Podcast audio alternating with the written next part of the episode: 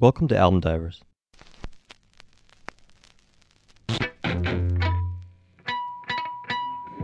This is a podcast created by two music lovers who still remember listening to albums from start to finish the way the artist intended.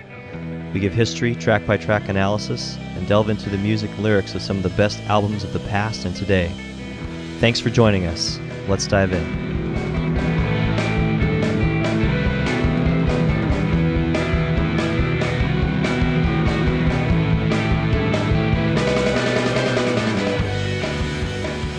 Welcome to Album Divers. I'm Shane.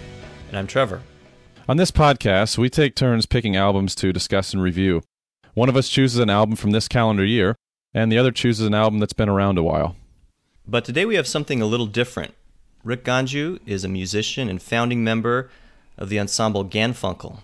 Ganfunkel is a Bay Area band who have been releasing albums since 2014 and have just released a two song EP called God's Creation. Rick was kind enough to agree to come on the show today and talk about these songs and his music. Rick, thank you so much for joining us. Thank you for having me. So, Rick, can you tell us a little bit about yourself when you started getting into music and tell us a little bit about Ganfunkel? Sure. Well, I come from a musical family. Not so much my parents, but all uncles, cousins, all play music, sort of semi professionally. so there was always music in the household growing up. I think my first instrument, well, I don't think, I know my first instrument was accordion because hmm. um, I was nice. promised a drum set. I was promised drum lessons. And and my parents were very uh, they recognized my independence when I was very young, but they always like accompanied me when I was three or four years old into a store or wherever we went. I was tethered close by. But this one time, the first day of drum lessons, they dropped me off about a block from the place and then just sped off. And I, I walked that, you know, block, half block to the music store, opened the door. He said, Yeah, I recognize you. You're here for lessons. I go in the back room and there are two accordions on two stools. And I'm like, What is this? and then so for six years I played accordion. I, I don't know how that came about, but I still I still have that. That's the oldest thing I own. Was it hard? Just I'm sure the number of women that were just throwing themselves at you with your accordion skills was that was that a challenge growing up? Yeah, I was only three and a half, and so when they throw them when they threw themselves at me, um, they tended to crush me. when they it was a bit of a hard landing. Yeah. That's funny. So you played a accordion until I thought I was Portuguese until I was ten years old because it was, it was a group class and and the only people in town that took group lessons were Portuguese people. Yeah, I thought I was gonna, you know, move down to Rio someday and and play samba on my accordion. Turned out I was Indian when I when those lessons were over. so you played accordion until what age? No, I still play. Okay. I still, oh, okay, I cool. still play. Yeah. Nice. You you said you you played for six years. Was that before you picked up another instrument, or were you playing the drums at the same time as well? No, I in middle school I got into a band and or uh, trombone was my instrument, and then that continued through high school. And I would come in early to school and uh, just pick up the trumpet and try to teach myself trumpet. So migrated to trumpet and trombone for a few years. Then I don't know how it came about, but when I was 13, I started guitar lessons, and that was life changing. Awesome. Your music has so many different instruments and sounds all layered together. How many, how many of those are you? How many instruments do you play, and what all do you contribute to your music versus pulling from others or collaborating with friends? Um, I play everything but the drums. I occasionally play the bass lines, but uh, when I want something really special, I I use a bass player. And there is some sound design that I get help with. And saxophone I don't play. There's considerable saxophone on the new release. So you asked me if before we were recording if Ganfunkel is a band, and I refer to it as a studio collective. So I distinguish a studio, let's say, a studio band from a, a regular band, and that a studio band just records together. The foreground of their identity is not that band in the same way that, uh, you know, Thom Yorke is clearly in the band Radiohead. But if he were to do something with a regular group of musicians, solely for the purposes of recording, that that might be a secondary studio band.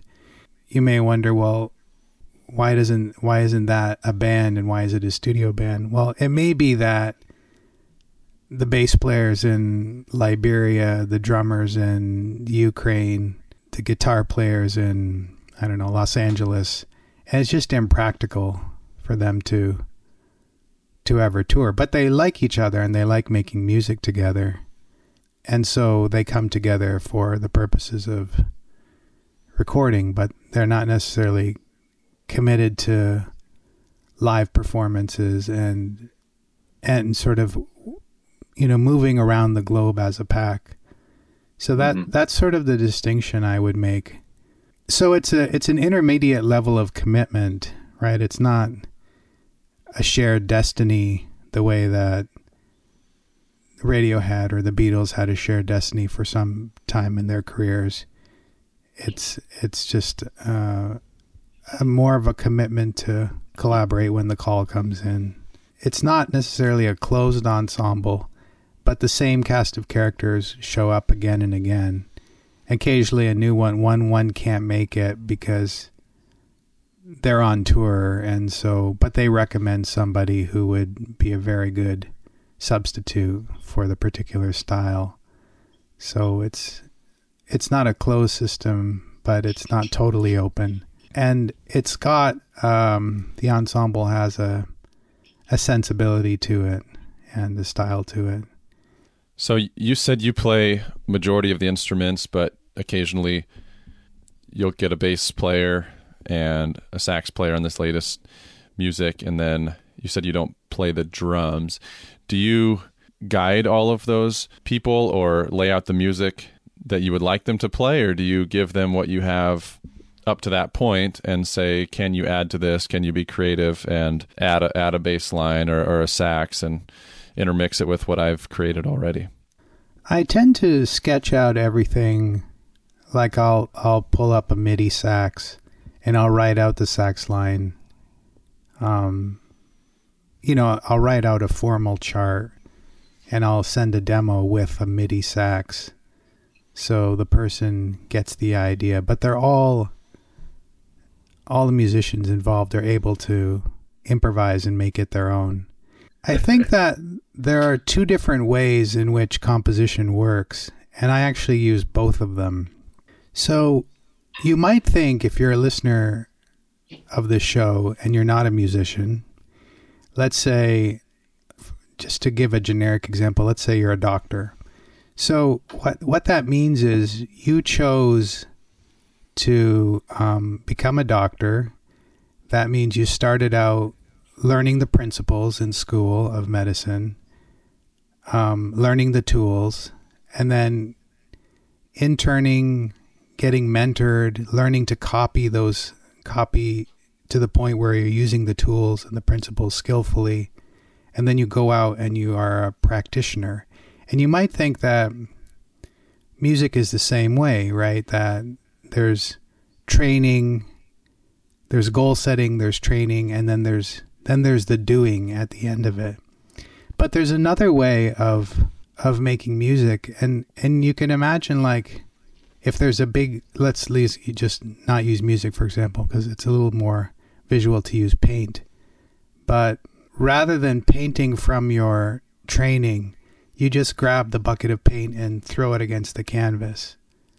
So, in that sense, the sequence is reversed. You act and then you reflect afterwards. You would you wouldn't actually I know you guys are PTs like but you would never do this in medicine. You wouldn't just like close your eyes, reach into the pharmaceutical cupboard, grab a pill, and just say, try this and let's see what happens. You know, like it's unthoughtful and it's unprofessional. But The problem in art is if you just enact your training, you're going to sound like your teachers. Mm-hmm. And you're never going to be as you're never going to be as good as your teacher in the style that styles that they've mastered. And so you're just going to sound like a mini me, right? So in some sense to transcend your teaching, I, I don't know, like you have to sometimes just act from instinct. So that's a very long way of answering your question, Shane. that's a great answer, though. Yeah. Yeah. Sometimes I'm using my training and providing a schema and a map of things and a, set of intentions and asking people to play a, play a role in my grand design. Other times, I'm just throwing the paint on the canvas and I don't even know what I'm doing. But there's some space on the canvas for them, and I'm saying, I'm I, am i am not even clear on what I've done here, but like maybe you can respond on this little part of the canvas that's that's unpainted and react to what I've done. And so we're going to act and then we're going to think. I don't know if you've seen Jack, old black and white video of Jackson Pollock painting. My, what I take away from it is that there's an element of chaos. There's an element of just the paint hitting the canvas, but then he bends down and does something with it and gives some uh, some order around what's just he reacts to it and gives some some order or some shape to just drips and so that's another way of of working. It's highly instinctual. It's yeah, it's very it's it's so I, I use both. And you might think, well, in some songs you do one and sometimes songs you do the other. But sometimes I actually am doing both in one. So Too Many Wildfires is a good example.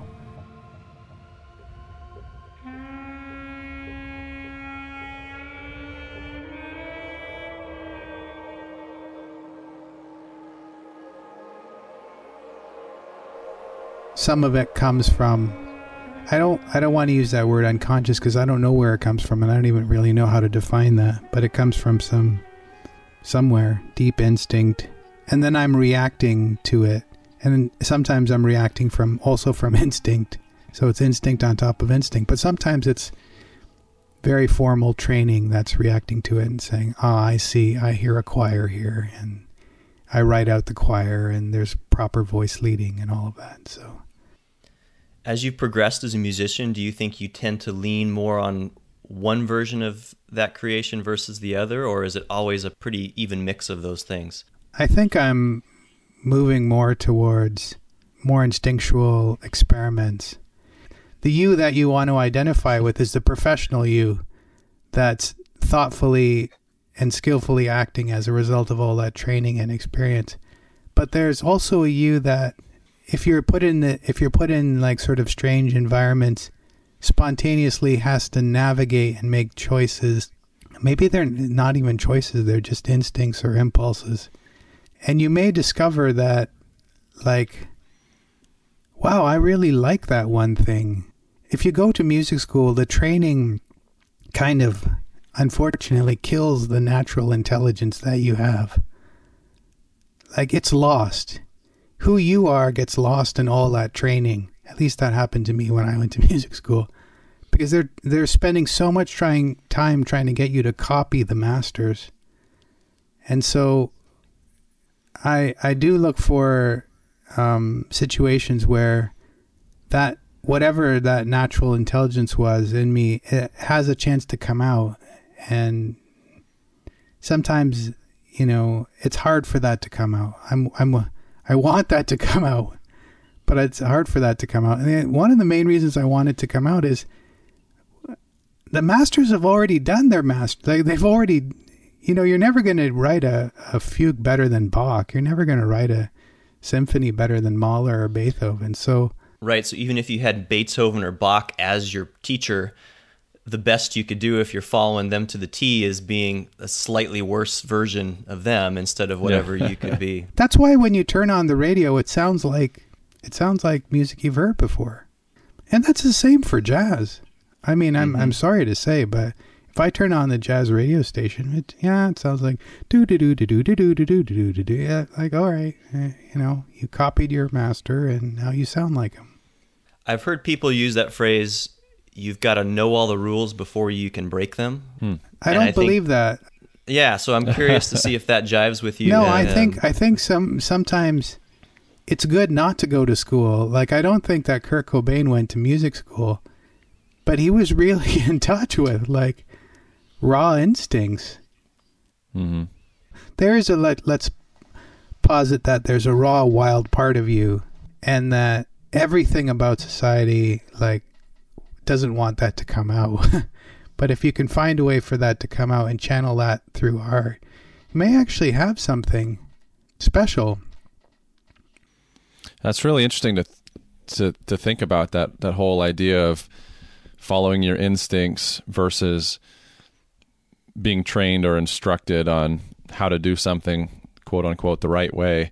I know with within the field of medicine you mentioned doctors and I'm sure other areas of the sciences there's a a quote that I think about a lot that novices tend to gravitate toward methods but experts rely more on principles within a bigger system. And I, I think when you become an expert, it allows you to be more spontaneous, but at least in my field in therapy, physical therapy, there's still a framework that without that you probably wouldn't be able to instinctively do the things you need to do to help somebody. Maybe art and music is the exception to that. But I also think that you know in in, in some sense it's probably part of your subconscious, but any new idea is somehow old ideas that have been reworked or twisted or bottled up differently, repackaged into a new product that maybe you don't even realize it, but somehow all the experiences in your life combined with your genetics and natural instinct to do things inspired you to create or do whatever it was, um, you know, that came out as the product at the end. So, I mean, it's just interesting to think about the requirement of both training and some some knowledge and spontaneity or instinctual uh, learning and what percent is required to, to be successful you know in, in any different space of life. I, I really liked how you said what you just said shane. I, I mean you know the person who came up with the second law of thermodynamics after the first law of thermodynamics was you know established was probably a physicist right? I mean it wasn't like uh, a guy tinkering in the garden who had never contended mm-hmm. with any of the the literature up to that date. So you learn the principles, you learn the tools, you learn to imitate and act skillfully. I do think you can come up with new tools. That there are definitely people. Squarepusher is a great example of a musician who he's made new tools. Like he's a tool maker that's made new tools and expanded the vocabulary of music because of that. And so that is one way of doing it. And so there's real creativity, there's real innovation there. And you can find a new principle. Like I think in physics, like at some point they discovered the nuclear force, the strong nuclear force, and you know, the force holding the nucleus of the atom together. So you can discover new principles, but I just think that in our, at least what I'm trying to do to some extent is find the part of myself that's sort of wild and see if that can come out. Well, I think that comes through in your music, and I've been listening to Funkel since I've known you, and these last couple songs that you released, I think really shows that progression. There's a lot of different sounds. You know, Shane was just listening to you for the first time over the course of this last week, get to know your music, and he was texting me today just wow, all these different sounds and influences coming through. But I think especially I can see the growth on these these last couple songs that you wrote for this project. You titled these two songs together God's Creation. Can you tell us about that title? Is that a reference to you and the way you think about yourself? Well. Prince is Prince, and Bruce, Bruce is the boss. Uh, Frank Sinatra is the chairman of the board. I'll just take God. no, no, actually, one of the issues I I have is I put out new music, and people keep listening to the old stuff. I don't know how that is. Like maybe the algorithms on Pandora, like they get locked and fixated on something someone liked years ago, and they they tend not to put new music in your feed. And so I'm just imagining the person who maybe is hearing this podcast and going, "Well, let me check out some Ganfunkel," and they have six or five or six or seven album titles, and they see one called God's Creation. Well, that's probably got it. That's sounds like it's one I should check out. You can't pass that up. Can't pass that up. So it's a shameless attempt at getting new new people to to actually check out the new stuff and not because the older stuff it has more reviews on Amazon, it has more reviews on iTunes. It's it's more embedded in the algorithms, and it's just like I don't know why people don't listen to the new stuff. You could have just titled it something like "The Best Songs." then maybe they would listen to those first. Best no, I, I like it. I like it. That's Yeah. cool. And what about the name Ganfunkel itself? Can you tell us about how that title came about? oh, I honestly don't remember. I think I was just hanging out with one of my best friends, and we were throwing names around, and I, I didn't know. I just just decided to stick to stick with it. Yeah, it's a good it's a good name. Every once in a while, I have to read really closely just so I'm not putting on "Bridge Over Troubled Water" every time I. Yeah, it was. It's a Research mistake in for that but- sense because if you Google, Yeah, it'll say, "Did did you mean Art Garfunkel?" Yeah. well, what can I do? There's so, too much inertia now for me to get rid of it. And then, in terms of the choice to just have these two songs underneath this project title, is it an EP? Would that be a appropriate thing to call this? I don't know. Look, I mean, we're all of of the age here on this podcast that we remember the days of going and getting excited about uh, a new release because you heard a great song on the radio, and then you go buy the thing, and there are ten shitty songs and one good one. just like Yeah. never wanted to do that. So there are more tracks that they just didn't make it. Like, why should I do that? Why should I put out three or four bad filler ones just to make it seem bigger? It's two good ones emerged. That's Yeah, I think that's Like, that's a good way to do it. Especially in today's day and age when you can do that, just put out a song and, and have it be listened to immediately. Yeah, why not?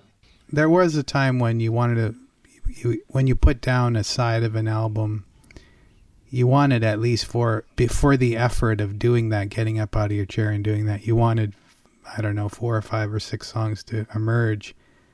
But today people make their own playlists so i'm just going to end up being embedded in some playlist which is 200 songs long or a thousand songs long or infinitely long depending on how you set it up. So there's lots of music out there. Yeah, yeah, Quality over quantity, right? that's right. That's right.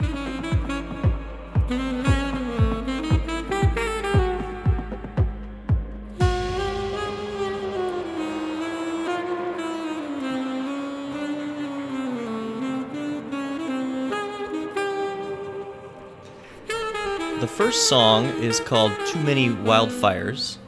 And you mentioned that one of the instruments that you don't play is that saxophone. Who is it that's playing the saxophone? Uh, his name is George Brooks. He's a Berkeley-based uh, saxophone player. He has a fantastic sensibility. Is uh, a very good practitioner of Indian Indian classical music, and also an amazing jazz musician. And I think he got the feel of that just right. You know, when we were all growing up, the environment was relatively stable. The seasons could be relied upon. The, I grew up in Canada, so I would say the government could be relied upon to do the right thing. Crops showed up at the right time of year.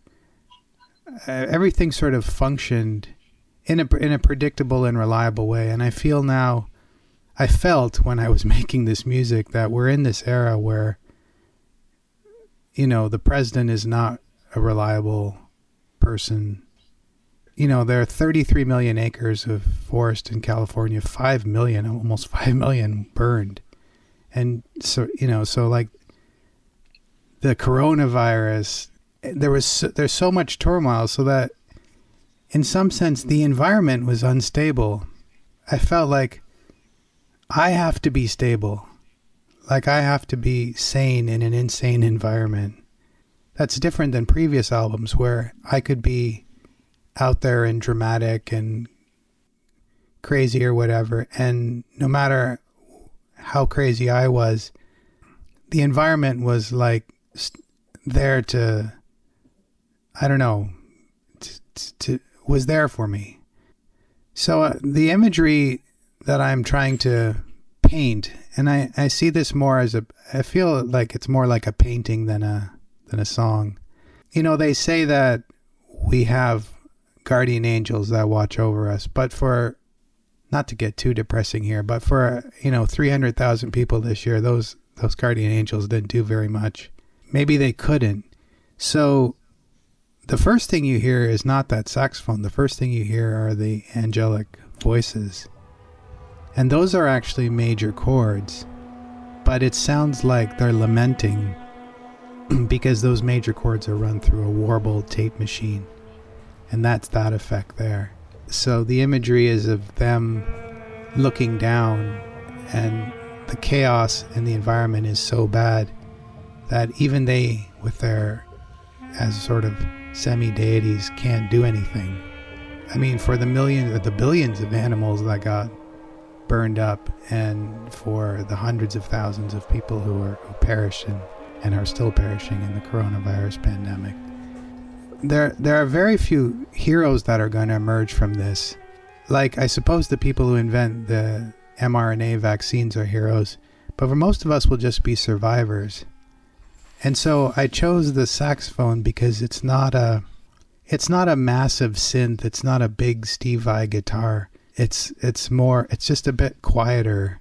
It's the protagonist in the song, but it's not the hero. It'll it just merely merely surviving and staying sane through this environment that's chaotic, which I'm trying to evoke with the various sounds. The industrial noises that you hear in that intro are actual industrial noises, and that so that's the sort of reference that at the root of climate change has been the last 200 years of industrialization. So those are the kind of three elements. The sax that sees it all, sees the red sky that we saw that one day, sees the trees burning, and sees the hospital rooms full of people, but sees it and is lamenting, but is also trying to transcend that and stay sane and stay maintain some equanimity. So that's the feeling that I think that I asked George to go after. And I think he got it. Like he really got it. And then there's like a male voice that's chanting. And so that's almost like a Middle Eastern call to prayer. Mm. But even that person trying to pray in a holy place is consumed by the flames. The responsibility is now on us to be st- sane and maintain our equanimity because we can't really count on the environment anymore to just be there for us as it has been for hundreds of years. That's what I was trying to paint. Like I was trying to paint a picture that that was that was that. And then it becomes more intense and it becomes a dance piece. And moving, you know, continuing with this element of instability, in, I don't know if you noticed in the bass guitar, it's very grungy and it's out of tune. It's totally out of tune. Ah, see, I didn't notice that. I didn't pick up on that either.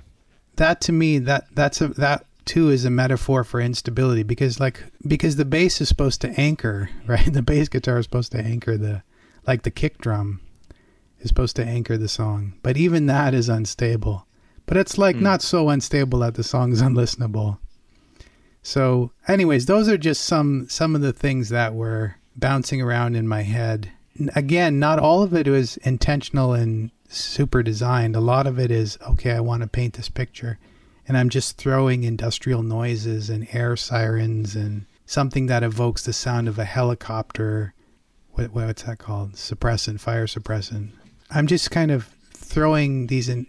it just started out actually as just throwing industrial noises on the canvas and then going from there. Once once there were enough noises on there and then the training came in and said, "Okay, let's shape it. Let's make it a song." You know, I guess the training has to come in whenever you're working with other musicians because they, they can't be inside your head understanding your instincts and your angst, angst and your the imagery you're going after, the painting you see in your head. So, at some point you do have to the most important part of that training is is communicating with others, giving them a roadmap for for working with the piece. That and that and that map has to include, you know, notes on a staff and time signatures and meters and, and all of that. So at some point in order to include them, that cues and, and all of that, all of that vocabulary has to come in and, and guide them. Otherwise, you know, they could just be totally lost as to what's going on. Yeah, I, I think it. I think it's really fun to hear the the construction of, of the song from from the artist and what all went into making that. Because unlike a a, a song with, with lyrics and, and words, there may not uh, be that story that's trying to be told or that, that theme that's that's obvious to a listener. Of course, there's the title, and that gets you in the right frame of mind where you could start to think about wildfires, but all the different nuances, it's really up for interpretation. It's it's kind of like reading a reading a book and in your head imagining what the characters look like versus watching a movie and and having it uh, given to you. Um, you know, as as an analogy of the instrumental versus uh, lyrical music. So that's really cool to hear um, your take on it. At what point in the year did you start writing this song? You make reference to the analogies to what we're going through with COVID 19 and, of course, the wildfires itself with the title. Did you start writing this after March when COVID began, or did it begin before some of that chaos this year? Some of it was initiated in 2018 in almost a sketchbook format. The intro was definitely developed as the year as things got progressively worse beginning in you know February and March. I, re- I really like that intro. Uh, for for me, being from Iowa, from the Midwest, uh, it reminded me of that calm before the storm. When you when you go outside and you feel the temperature drop 10, 15, 20 degrees, you, you know there's something coming. You're not sure how bad it's going to be, but but you're looking up in the sky and it's getting dark and you're thinking, okay, there's there's definitely a thunderstorm on the way. But there's that that feeling of uncertainty uh, and a little bit of little bit of concern, but you're also kind of preparing. And then when you get to that part where the beat drops in the song, to me that was the point where the storm is here, it's hit. What are we going to do about it now?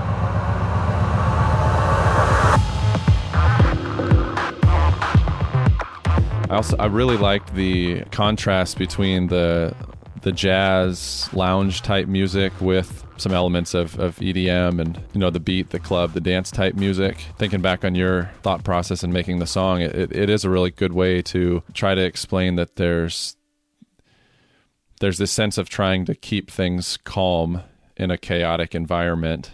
So as a listener, I thought, well, this is really cool. Uh, this is fun to listen to. Something I wouldn't think to pair well, but now that I know your backstory and or your your thought process and what those instruments are supposed to represent. Yeah, it definitely uh, adds another element to it. So thanks for sharing. That's pretty cool. Thank you for sharing.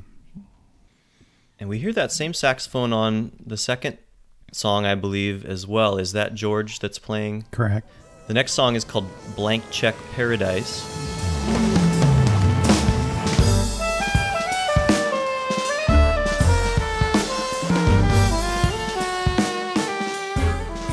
Can only assume, Rick, that this song is about the money that you received in royalty checks from Album Divers as we used your music on our outro and promo. Is that correct? Exactly. I didn't mention that. I, I should have mentioned at the beginning that uh, Ganfunkel's featured on our outro for Album Divers. So if you've listened to our podcast, you've actually already heard a little Ganfunkel.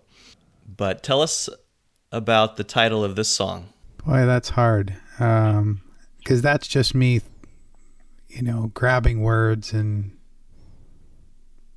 putting them together and ju- juxtaposing them really. And I mean, what it means to you is as important as what does it mean? What does it mean to me? Maybe you can help me figure out why I, you know, chose that because it was just okay. I got a blank. I got a paradise. I got, you know, I'm just throwing words together and then going, yeah, I like those three words in that sequence. Sometimes I work that way. For me, I was just pairing it with the first song and the Too Many Wildfires, and I had picked up on a couple maybe of the metaphors that you talked about with Too Many Wildfires. So the second song I thought of as maybe a reprieve from that.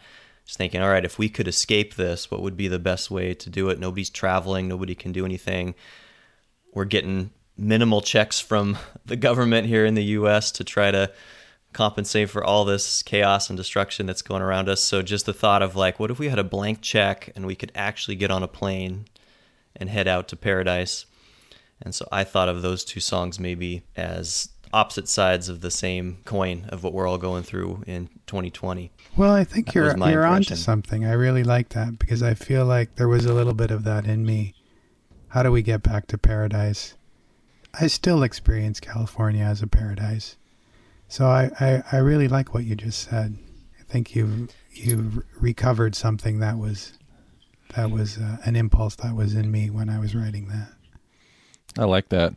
I listened to it without really uh, giving much regard uh, to the title because I didn't want to be too influenced. I think I was on the first title uh, because it was more overt in its message of too many wildfires, but Blank Check Paradise is a little more abstract. So I didn't uh, really take note of that. So when I was listening, for whatever reason, I pictured myself hiking through a, a rainforest with the, the the sounds that reminded me of waterfalls and streams in the background Yeah. and this beautiful scenery, but at the same time, just close enough to the wildlife or having this feeling of uncertainty, this uncharted territory where I don't know for sure what's around the corner, that I was a little bit on edge and a little, you know, on guard. And hearing what you just said, Trevor, about uh, blank check paradise and how that would be a, a great thing for us to kind of move on uh, from the wildfires and COVID and all all the chaos that's going on. That that would be uh, some ideal thing that we would all want. In a sense, that's a that's a utopian idea. Nobody nobody ever gets a blank check, uh, but in a way, it's maybe a bit of you know fantasy. You're kind of using fantasy to escape you know all the chaos and destruction that's happening, you know, like as a way to cope with it. Back to the the saxophone like trying to appreciate everything, but also keeping us grounded, keeping us level in the first song. Uh, maybe this is a, a piggyback off of that, where uh, you you can use your imagination to get out of it for a while, but there's there's still that chaos in the background because you can't fully escape it. That's really beautiful. Yeah, I see that. I didn't think of it as like rainforest, but when Shane was making that description, that's what it evokes in me as well. What is the instrumentation at that point? It's an African tongue drum. And who's playing that? Me.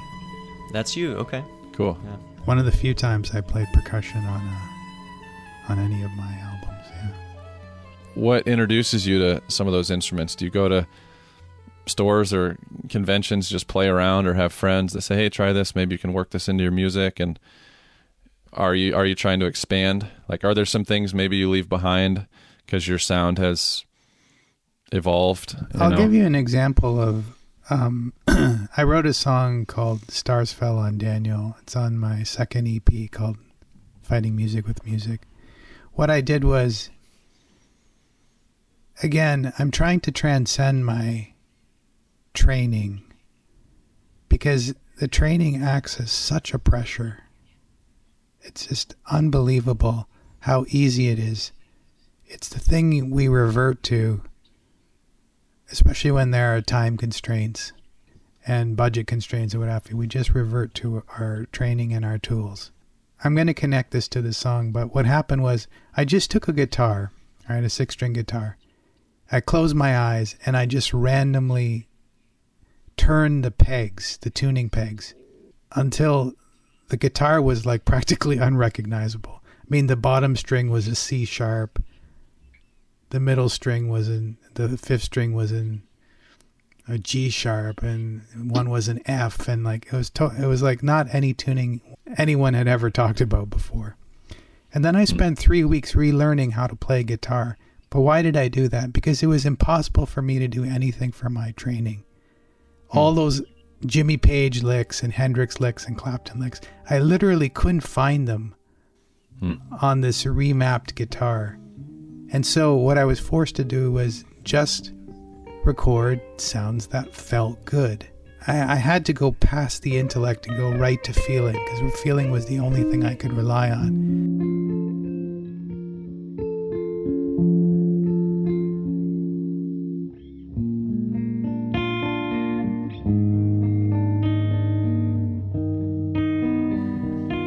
So, another way of doing that is to get an instrument you've never played before and spend three weeks or spend three months getting a basic amount of competency and then write a song, but not write from theory.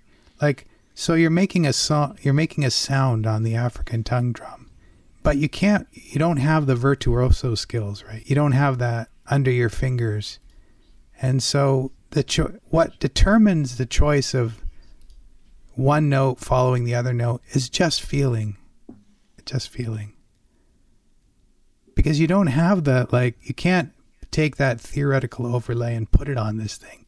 So you're not good enough yet. You don't have it mapped out yet so that you can do that. And it's really dangerous because then you're just going to sound like all that theory you learned. I don't know if, if that makes sense. So there's a Yeah. certain amount of confusion like putting your putting oneself in confusing situations where the only way to navigate that situation is your instinct and your feeling and a little bit of musical training but not too much not hmm not be so if it's not confusing at all unfortunately you'll just most often revert to your training. And if it's too confusing then you're just struggling t- you're struggling too mm-hmm. hard just to get navigated. So it's like it's like for you guys having a having a patient come in that's just that's got something you haven't seen before but you but but you have so you have to stretch yourself to contend with it. And it's 50% that stretch and 50% the training you know there's like mm-hmm. there's a nice sweet spot where something new can happen Yeah, it's it's almost like too much training, uh, say with with the instrument for this example, would hinder that natural creativity or the experimentation process that might evoke sounds that or experiences that that wouldn't have been there. yeah and it and it forces you to to be a little more simple and just find the sequence of sounds that that are are both beautiful but simple. And that helps one meet the listener halfway. Because if you're a, an amazing virtuoso on some instrument like piano or guitar there there's a and you play jazz there's a tendency to just go like crazy with note hmm like a million notes a minute. And there are people who like that but then you're not really meeting that that listener halfway where they have a chance to absorb it Yeah, there's that pressure to be elaborate or set yourself apart and always always push further, but sometimes that le- level of expertise to be considered a virtuoso sometimes creates a sound that although as a listener you would appreciate it and say, "Wow, that's incredible. How how the heck do they do that?" It might not be what you enjoy listening to the most. You know, it might be the simple stuff that actually fits better with the song and is more more useful. Maybe there is skill in that and being able to find simple sounds that are you know very pleasant and more useful than the more elaborate, complex use of that same instrument. yeah that's exactly right Mhm. Yeah, I, I think that that makes a lot of sense. You know, your average listener is not going to be somebody that has the musical knowledge of somebody like yourself or, you know, a guitar virtuoso or something. I, have got a, a buddy of mine that's really, really good at, at guitar as well. And he listens to a lot of things that are highly technical. And while cerebrally I can appreciate it and he'll sort of describe, oh, they have to do this in order to make it, I also take a step back and I'm like, but because I don't understand all the ins and outs of what they're doing, yeah. it's not that impressive to me. I mean, you might as well say like, you know, I know this really sounds simple, but I just want you to know this guy was hanging upside down by his feet while he was playing it. And it's like that is impressive, but it doesn't sound any better to me just because he was hanging upside down with fire underneath him or something like that. It's like at the end of the day, it's what's pleasing to the ear. And so I think somebody that's got the training and knowledge that you do, figuring out a way to almost get yourself back to a rudimentary level and just focus on what sounds good. You're putting yourself in your listener space. It's kind of like sommelier trying to convince you to buy this $150 bottle of wine because it's so much better. And I'm like, yeah, but the $10 bottle works too. And, and it, you know, it provides the same experience for me at the end after, you know, after you get through it. So you want to go on a hike with a friend and he's an Olympic sprinter. And so he just takes off like Usain Bolt. And it's like, I, that is amazing that you you did the hike in 30 seconds. Yeah, but you missed the flowers along yeah. the way. You didn't see the deer that I saw. Yeah. And I can't keep up. Right.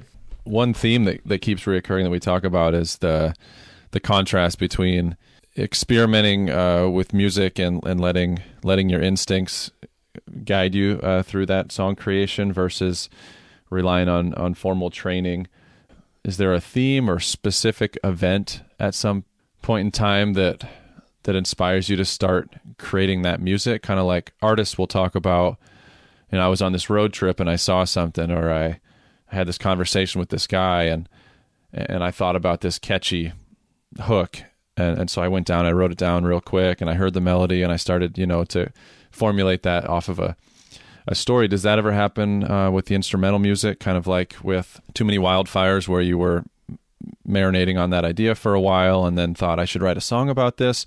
Or does sometimes the music take over and guide itself? Is it the music that's in charge, or or or, or uh, your vision that you know then becomes music? The background is that there's a lot of music out there. I think there I think 600 million songs have been made and I don't know how many new songs are released every year. It's probably five to 10 million, you know. So, look, everything has been done and done a million times. And I think the threshold for me is I, I just enjoy it. I, I just have a great time playing for myself and learning. And if I think something has come along in the sketchbook workshop process that exceeds the threshold where where I'm like this this may actually add something to the literature, the body of music that has come mm-hmm. before. This this and it's hard to really add something totally new the way Hendrix did in the late 60s with his guitar solos where you're like, wow, that is like that's not just the Beach Boys with a little distortion. That's just that's really out there. Or I think what Squarepusher did in the last 20 years, adding adding so much new digital vocabulary. Something strikes me as actually being fresh. I end up being a servant to the song. It's something like this, like let's say I have I have this. I have yesterday all my blanks seem so far away.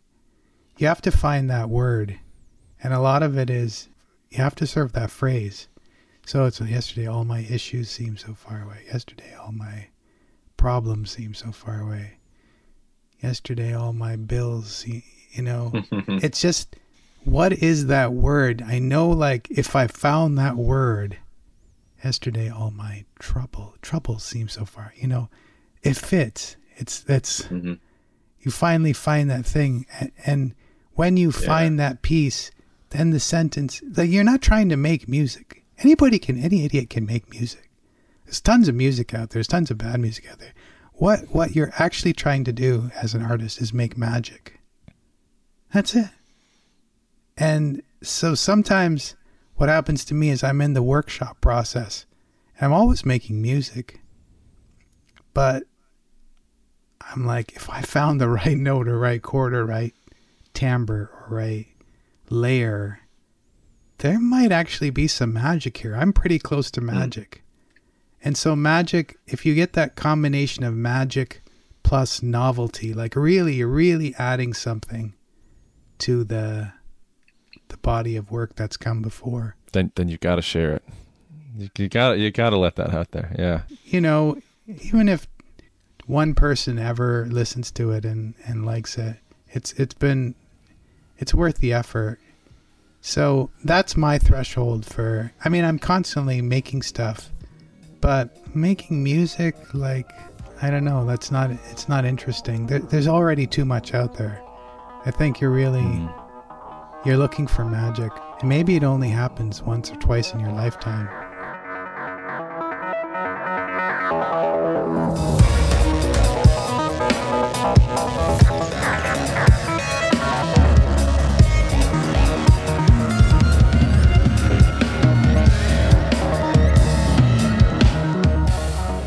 So I guess the, the answer to your question is when is something worth sharing? Or are you just like live streaming your life?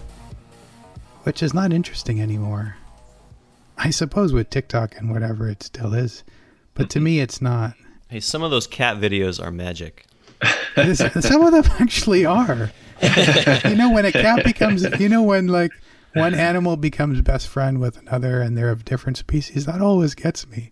Yeah. Like a duck a duck like becomes a best friend with a cat and they snuggle together. It's- Well, I like that description, and so yeah, now God's creation seems a little more fitting after I hear you describe that process. That's pretty cool. Well, when I'm in that that rainforest that you guys are talking about, not that there's rainforest in California, but there's other kinds of forest.